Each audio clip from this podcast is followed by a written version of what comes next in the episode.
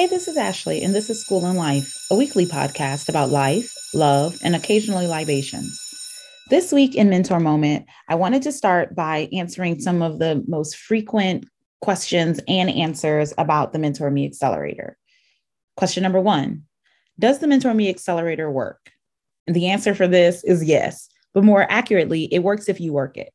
I often say my most successful my most successful mentees come to every session, apply every strategy as recommended, ask questions where they're stuck, and secure new roles and salary increases as they were looking for when they joined the program. Question two What are the size of the small group cohorts?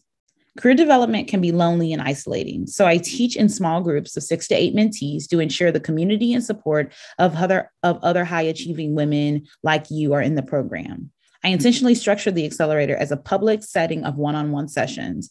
This means that when you ask questions, need help, feel stuck, or have a reason to celebrate, I respond directly to you based on your specific career circumstances as your peers listen in.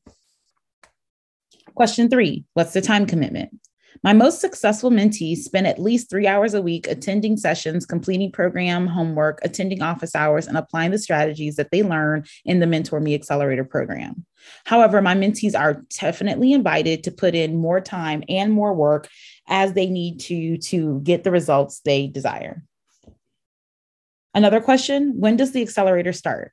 We're currently enrolling for our next cohort. So, if you know you are looking to make more money and have more impact in your career, and you want that impact to happen before October 2021, then I invite you to apply for the accelerator today. The doors for the July cohort are closing this Friday. And so I want you to take immediate action. Apply at mentor me.org backslash accelerator. That's M E N T O R me.org backslash accelerator. I can't wait to have you a part of the program. Next up in I Digress, this week we're going to talk highs and lows. I often say that my life is like a whirlwind. Shout out to Jaquan. And on this week's episode, we talk managing the emotional roller coaster, what keeps us stable, and why it's important to ride the wave. I feel like in my life, you know, and in every segment of my life, whether it's my life as an aunt, whether it's my life as a big sister, whether it's my life as a girlfriend, an employee, a CEO, every part of my life and career has often felt like an emotional roller coaster at different points in times you know, I try, I think one of my sort of personal life mantras is to center my life around peace, joy, and ease. But I definitely feel like there are times in my life and in my career where things aren't peaceful, aren't joyous, and are not easy. And that definitely makes it feel like I'm on an emotional roller coaster the ups and downs, the highs and lows, the frustrations and the joys, moments when like you're exhilarated and so happy and feel really fulfilled. And then they're the same, like in that same breath, you can just feel devastated and frustrated and angry and disappointment, disappointed and disillusioned. And so I just wanted to create space for that conversation, create space for all of those feelings. And if you sometimes feel like you're in a space of high and low regularly, I want you to know that you may not be manic or there may not be quote unquote something wrong with you. It may just be that that really is the highs and lows of life and it can feel overwhelming. And I'll share that, you know, for me, I think in general, I don't like a lot of high and low. I don't like a lot of up and down. I don't like a lot of back and forth because I feel like it stresses me out. The high and the low, the back and the forth, the, you know, this is going great. And then it crashes to the ground. Like that level of, I don't know, that level of over, like that level of uh, up and down overwhelms me. And I really prefer my life and my career like I don't want it to be boring, so I don't want it to be the same all the time, you know, humdrum.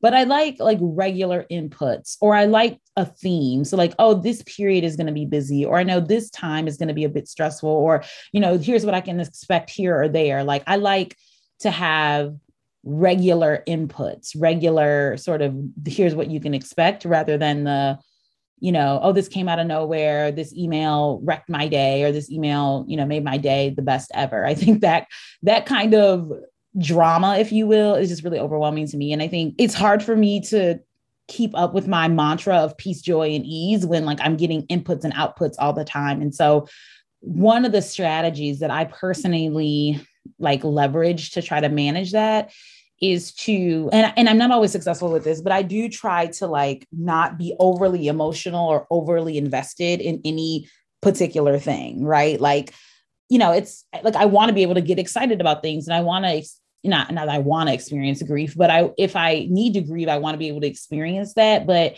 i also just try to remember and actually i think it was like a mentor or a coach who once told me this that like you know one one email, one, you know, good piece of news, one, your life could change from moment to moment. So I guess don't get too wrapped up in any one moment because your life could change in the next moment. And that, I hope that doesn't freak you out or make you feel like, oh my gosh, like, you know, anything, everything can fall apart at any moment. But moreover, that if something is really low, just know that it can be really high in the next moment and that that's like okay and that's available. And like that's real, right? Like that it can be really high and really low in any one moment. So I don't know. That's just something that I want people to remember and something that I, I want people that like I hope that resonates with people. I think another thing that I try to verbalize is like when I am really excited and really happy, I try to verbalize that. And, and when I'm really sad or really feeling off, I try to verbalize that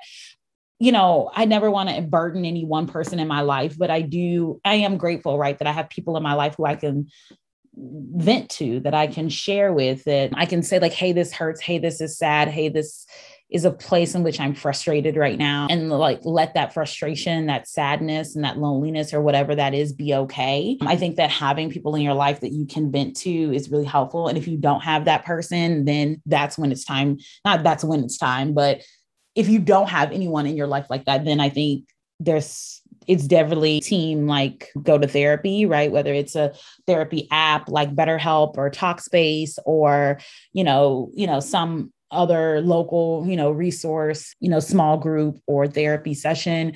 There's just so much joy in being able to talk to someone else and build community and connection around your challenges and not hold them to, like to yourself. The high is higher when you have someone to share it with and the low can be lower when you don't. And so definitely having someone can not make the highs might not make the lows feel so low and make sure the highs feel as high as they really are. And my final piece of advice around this is to really just try to ride the wave. Like i know that sounds cliche and i know it sounds like ashley you don't understand like this has just been horrible but I do really encourage you to like ride the wave, take a deep breath, you know, try to catch on to the side railing, you know, or try to, you know, swim like swim to the type, try to float, like, right? Like get the help that you need. Don't stay stuck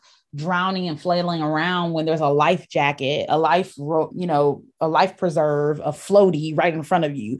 Grab the floaty, grab the side rail, lay on your back and float. Like, you know, don't just flail around and be frustrated, right? Like, do the work. And I know, again, that's easier said than done, but I do really just want people to lean into, I really do just want people to lean into the truth. And the truth is that, like, there there is help available and you might have to reach out you might have to extend your hand you might have to raise your hand you might have to make an investment but the the help is available to you and the highs don't have to you know be the, last high you had doesn't have to be the last one and this low is not where you have to stay stuck. And i digress. Last but not least this week is tvt and i'm going to hit you with what i think is a throwback. Honestly I don't know how long this show has been on air or even where it airs. I'm watching it currently on Netflix and it's called Night Shift. You all know that I really love a good uh, TV drama, something in the medical uh, realm is my jam. And Night Shift is a TV drama um, that's currently airing on Netflix. Again, I have no, I, I'm watching on Netflix. I have no idea where it actually aired initially but it's about a hospital in Texas and the drama that ensues, you know, with running a hospital in, you know, a busy Texas city. And so it has nurses, it has doctors, it has hospital administrators, it has, you know, zany regulars and other um, people who need medical care and attention and all the really really good stories around you know medicine. And so if you are looking for a medical junkie if you are a medical junkie and you're looking for more medical and for your tv pleasure viewing pleasure then definitely definitely check out night shift. Like i said it's on netflix and i have really enjoyed watching it. Honestly i enjoy watching anything that's like a little bit of medicine a little bit of people drama you know love sex death money. You know, it's got all the good stuff. So definitely recommend you checking that out. If you watch Night Shift and you love it, let me know so we can talk about TC and his drama because child the most. And I am excited that fall will soon be here and then my regulars will come back. So Chicago Med and The Good Doctor and all of my other regular medical dramas. But until then, the night shift is holding me over. And I think it has four seasons. So I'm thrilled about that because, you know, sometimes they give us like two seasons or one season and then it's like, oh, oh, I missed the show. So this had this show has four seasons. So I think it'll hold me over until fall. But if you watch it, watch, let me know. That wraps up this week's episode of School and Life. I'm so excited to move into August. This will be our last episode of July, and we're moving right into August. Hard to believe, but it's back to school, which means it's perfect time for School and Life. So definitely check out all of our August episodes and tell a friend about School, School and Life. This week's episode it has concluded. School's out. Class dismissed.